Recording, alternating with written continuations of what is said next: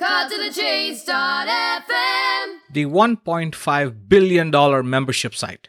Hey, I'm your host Ravi Jayagopal, and you're listening to Cut to the Chase Daily, a show that brings you business, marketing, and tech hacks for entrepreneurs and digital creators from cuttothechase.fm. In April 2015, LinkedIn purchased online learning site lynda.com for a cool $1.5 billion. Yes, billion with a B.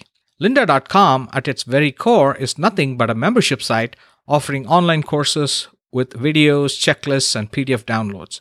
So, when you have a membership site that earns recurring revenue, you increase the value of your business as a whole, and it will be easier to sell your site to a prospective buyer in the future if you ever decide to walk away from it all. It's a lot harder to sell a business that doesn't have predictable recurring income coming in month after month. So, a website with recurring revenue has greater lifetime customer value, which will help you sell your business or website for a lot more than if you just sold one time products.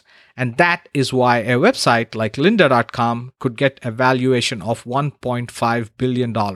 Of course, it didn't hurt that they had millions of users, but they weren't just regular users, they were members paying a monthly fee. And you too can create your own mini, mini version of lynda.com. And I'm here to help you with the education, training, coaching, consulting, tools, techniques, and tips that you will need to create your own membership site. Check out my Digital Creators Academy at subscribeme.fm slash academy or just go to subscribeme.fm and click on the link Academy at the top, where you can get everything you need to start building a long term profitable online business. And to listen to older episodes of this show, go to cuttothechase.fm.